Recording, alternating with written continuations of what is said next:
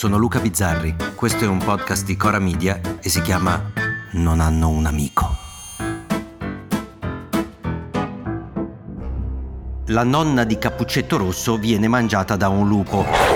Insieme a Cappuccetto Rosso poi arriva un cacciatore che squarcia la pancia del lupo e le tira fuori vive e riempie la pancia del lupo di sassi. Cioè non ammazza il lupo, vuole proprio guardarlo soffrire, guardarlo morire. Poi lo squarta una volta che è morto e con la pelle ci fa delle pellicce. Ecco, siamo cresciuti con questa storia e nessuno di noi ne è uscito particolarmente sconvolto, così come quando abbiamo saputo che una che viveva con sette nani, per i quali non abbiamo mai avuto nessuna forma di disprezzo, ecco lei dopo essere caduta addormentata viene svegliata da un bacio assolutamente non richiesto. Cioè uno va gliela bacia, ma quella stava dormendo. Per farvi capire, il sesso con persone addormentate è vietato persino su YouPorn. Ma da oggi i libri di Roald Dahl, l'autore della fabbrica di cioccolato e di altri libri per bambini, ma tra virgolette, cioè che hanno un posto nella storia della letteratura, ecco da oggi dicevo verranno corretti dalla casa editrice, una delle più importanti del mondo, e non si leggerà più che un personaggio è grasso o è piccolo o è nano, perché quelle parole lì ora risulterebbero offensive per qualcuno e probabilmente turberebbero l'infanzia dei giovani lettori. Così sono di colpo spariti i personaggi grassi. Oppure quando un ragazzo dice alla nonna che per capire se una donna è una strega le tirerà i capelli, allora nell'edizione originale era scritto così. La nonna rispondeva, non dire stupidaggini, non puoi tirare i capelli a tutte le donne che incontri, anche se portano i guanti. Provaci e vedrai. Ora, nella nuova versione, la nonna dice non dire stupidaggini, peraltro ci sono molte altre ragioni per cui una donna potrebbe indossare una parrucca senza che ci sia nulla di sbagliato. Cioè, in un semplice dialogo tra un ragazzino e sua nonna, un dialogo in cui parlano di streghe, a quanto pare abbiamo la necessità di inserire una spiegazione sull'utilità, a volte drammatica, delle parrucche. E oltretutto è bellissima la trasformazione perché nella prima frase viene raccontata un po' la mia generazione. La mia generazione è quella del provaci che ci dicevano i nostri genitori. A me lo dissero quando proposi di mettermi l'orecchino. Provaci! Naturalmente ci provai e ne subì anche le conseguenze. Ma ora non è più provaci, ora è ti spiego che ci sono buone ragioni per non farlo. Però siamo sicuri che funzioni meglio anche perché il motore della ribellione è rimasto. Cioè, quei geni che hanno tolto le frasi, hanno tolto la roba, hanno tolto tutto, ma non hanno tolto la prima frase della nonna, cioè non dire stupidaggini. Senza rendersi conto che se un adulto comincia una frase con non dire stronzate, quello che dirà dopo all'adolescente non conta più, non sarà più ascoltato. A quel punto l'adolescente vorrà tirare i capelli a qualsiasi femmina del mondo per l'offesa di non dire stupidaggini. A chi? Io dico le stupidaggini e giù botte alla nonna mentre lei prova a dire peraltro ci sono tanti buoni motivi e boh.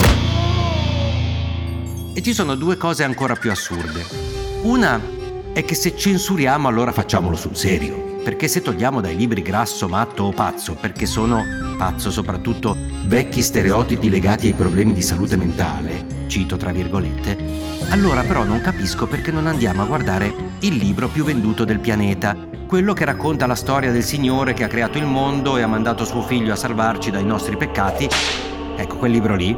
Perché in quel libro non c'è grasso o matto, ma ci sono dei consigli del tipo, sempre cito tra virgolette, se andrai in guerra avrai fatto prigionieri, se vedrai tra i prigionieri una donna di bell'aspetto, te la condurrai a casa, essa si raderà il capo, si taglierà le unghie, si leverà la veste che portava quando fu presa e dimorerà in casa tua, eccetera, eccetera, e puoi farne quello che vuoi.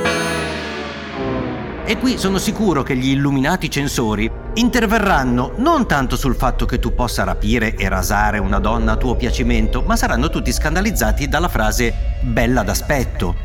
Oddio. E quelle non belle le discriminiamo? Correggere subito. Vanno stuprate tutte in egual misura. Poi nella Bibbia ci sono atrocità di ogni genere che però non si sa come mai nessuno vuole censurare. Ma alla fine, quello che sta succedendo è che questo eccesso, questa follia censoria, fatta oltretutto da un mondo che si definisce progressista, altro non fa che regalare consensi al becerume.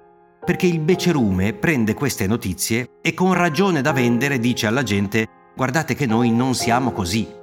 Perché Salvini, quando dice che nelle pagelle delle elementari è una follia che non ci siano più i voti per non turbare i bambini, parliamoci chiaro, ha ragione da vendere.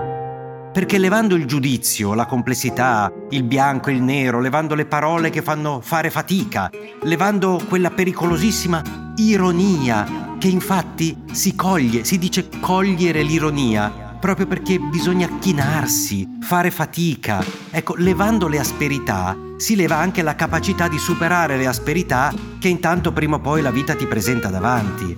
E mentre le anime belle della sinistra, diciamolo sì, della sinistra, si preoccupano di togliere la parola nero dai libri per bambini, riferito oltretutto a un cappotto, la destra si appropria di quello che adesso si definisce il politicamente scorretto, ma altro non è che la strada sterrata della comunicazione tra le persone, senza l'asfissiante asfalto appiattente della censura.